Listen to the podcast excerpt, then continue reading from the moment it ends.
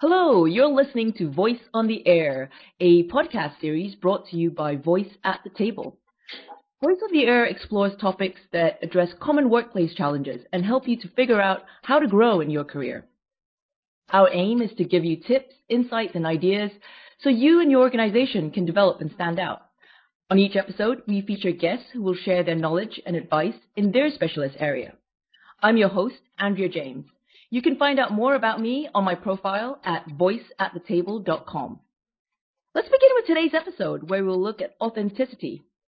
It's a word that seems to be bandied about just about everywhere we turn. So I hope that today we can cut through some of that clutter and give you some food for thought. And to talk to us about authenticity, we have the terrific Emily Thorpe. I'll let Emily introduce herself. Hi, Andrea. It's lovely to be here. Thank you. Thank you for joining us. So, can you tell us a little bit more about yourself, Emily? Yes, um, my, my, name is Emily Thorpe. My business is called Happy Working Mum, and I'm a coach, speaker, author, and trainer. And my primary goal is to help mums who are working to make their life easier, less stressful, less guilt ridden, and just have more fun as a mum because their kids are small for such a short period of time, and before you know it, they're grunting teenagers and you've missed all the cute stuff. So that's my mission. Brilliant. Um, so what, what is your, your take on authenticity?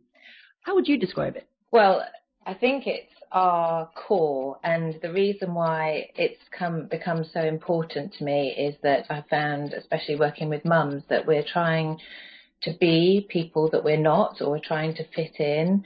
And that got me investigating authenticity and kind of looking into it. And you can see throughout your life how you're trying to be part of this little group or you're trying to be part of this team or you're trying to blend in at work.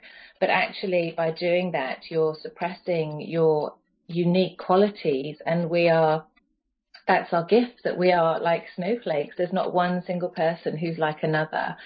And when we suppress that uniqueness, we're not bringing everything to the table. You know, in companies, you're not bringing like new ideas by trying to fit in. You might be suppressing that or um, just your personality. I, I just would want to encourage people to be as authentic as possible. There are caveats. It's not always appropriate to be completely authentic, but we'll probably talk about that shortly. Yeah. I mean, one of our one of the things is that we're almost hardwired, right, to want to want to be belong, to want to be part of a group or tribe or mm. fit into our environment. Mm. So how do we manage the two, be true to ourselves and also meet that need almost. I, I think it's it's a deep need to want to to be a part of it and be accepted. Yes, definitely. And the the the thing I would ask people to look at is um, toddlers because before they've been like conditioned to be part of a tribe, they they just do whatever they want. They are so in the zone. They are in the moment. They wear whatever they want. They say whatever they want. Um, they do whatever they want, and that's like being truly authentic. But as you know, it, sometimes it doesn't work. You know, you can have toddlers that are very, very honest and can be quite rude without meaning to be.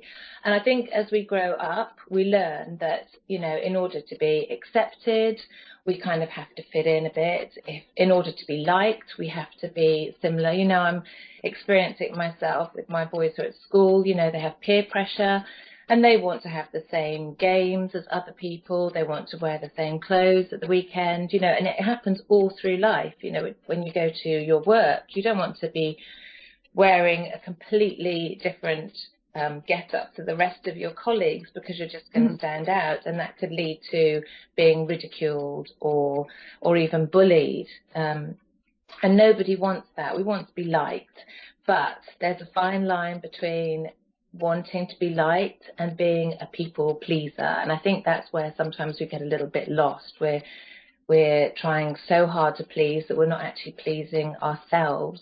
And you know, we are responsible for our own happiness. Nobody else is. And this is a really, really fundamental thing that um, we, we expect other people to make us happy, and actually, it's just down to us. We have to do what makes us happy. And you have to get rid of that whole martyr thing where I'm doing this because it'll make someone else happy. You have to really focus on your own happiness. Get a little bit selfish, I would say. Right. Okay. So what you're saying is it's not about having one face for all the roles that you're in. It's more a case of being true to how com- well you're doing it for your in a way selfish happiness Mm. rather than a people pleasing Mm. side. Yes, and, and we do have loads of facets. I mean, you know, we've we've talked about this I know before, but when I'm being mummy, I'm one person. When I'm being a wife, I'm a different person. When I'm out with my girlfriends, I'm certainly a different person. And when I'm working, I'm a different person. They're all me, Mhm. but it wouldn't be appropriate to have my mummy face on when I'm with a client, and it wouldn't be appropriate to have my, you know, go out for a girls' night out face with my children. So, you know, they're all parts of me, and I think you just um, allow one part to shine more brightly depending on who you're with. So it's not it's not that we're um, not being authentic. It's all us. It's just Mhm. we're multifaceted, like a, a diamond, I guess. Yeah, I, I think it's some of us find it very difficult to. Well, we associate being a good person with making other people happy, Mm. and therefore, if if somebody has a, a negative reaction to perhaps us saying no to something, it triggers something in our head that says we are a bad person Yes. And therefore we try and avoid that. And as a result, we lean towards the people pleasing and how can I just fit in here and make everybody happy? Mm. And that's hard to maintain for a long time. It is, Uh, and it, it starts from when you're a child. If you imagine, you know, as a kid, a baby, you're being looked after by your parents, you do the right thing. You learn that if I do this, I get cuddles and smiles. If I, um, you know, walk across the room, you know, as a baby, my parents will clap. Or, and then as you get older, you go to school. As I get good results, the teachers praise me. Um, my parents praise me. If I do well in football or if I do well in, you know, um, thinking of a girls' sport, netball or something, my friends will um, congratulate me. So you learn that if I do certain things, I will get praised, and that's Mm. great because it, you know, it inspires you to achieve more. However, there comes a point where you have to really tune into yourself and say, but what's making me happy? Um, to give you an example, I heard of a girl recently who wanted to do drama and her parents, I think it was her father, wanted her to do law. So she ended up doing law and got um, anorexic. Now, at some point in her life, she must have learned, you know, it's a learned behavior that pleasing her parents was more important than pleasing herself. And Mhm. it, it's sad, but, you know, then her body, you know, her mind and her body has reacted and said, look, this is not what I'm meant to be doing. I'm not happy. And Yeah. as a result, she got ill. So I think it's, we're, we're all aware that we like pleasing people. I love, you know, making people happy. However, it's not at the expense of my happiness. Yeah, certainly. I mean, I, I did not have anorexia, but besides that, I can relate a lot to that story Mm. myself. So, yeah, it's certainly very, very common, I think. Um, well, can you give us just three things, perhaps, that we can take away in this very, very short podcast? Um, I know that we, we've got a lot to cover. It's a huge topic. Emily does run workshops at Voice at the Table as well if you want to find out more. But just for today, what three things can our listeners take away? Okay, I think the first one is to be a detective.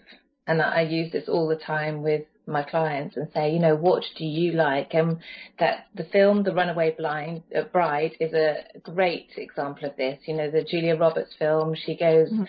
um, she's with various fiancés and she doesn't know how she likes her eggs because with each guy that she's with, they have scrambled or fried. And she's like, oh, I like what you like.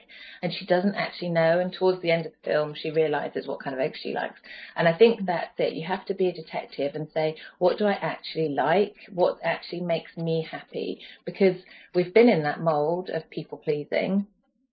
And, um, you know, it, you have to sort of just step away and say, okay, what, what pleases me.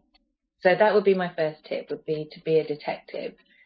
Um, the second one I think would be to start small. You know, just when people say, can you do this for me? Or do you want to do this? Just take a breather and think, do I actually want to do this? Because also it's very sim- easy to just drift into things. And, you know, someone could say, do you want to go out to this event? And you go, yeah, yeah, because that's what you've always done. You've always gone yes immediately. I would take a breather mm-hmm. and say, actually, do I want to do this?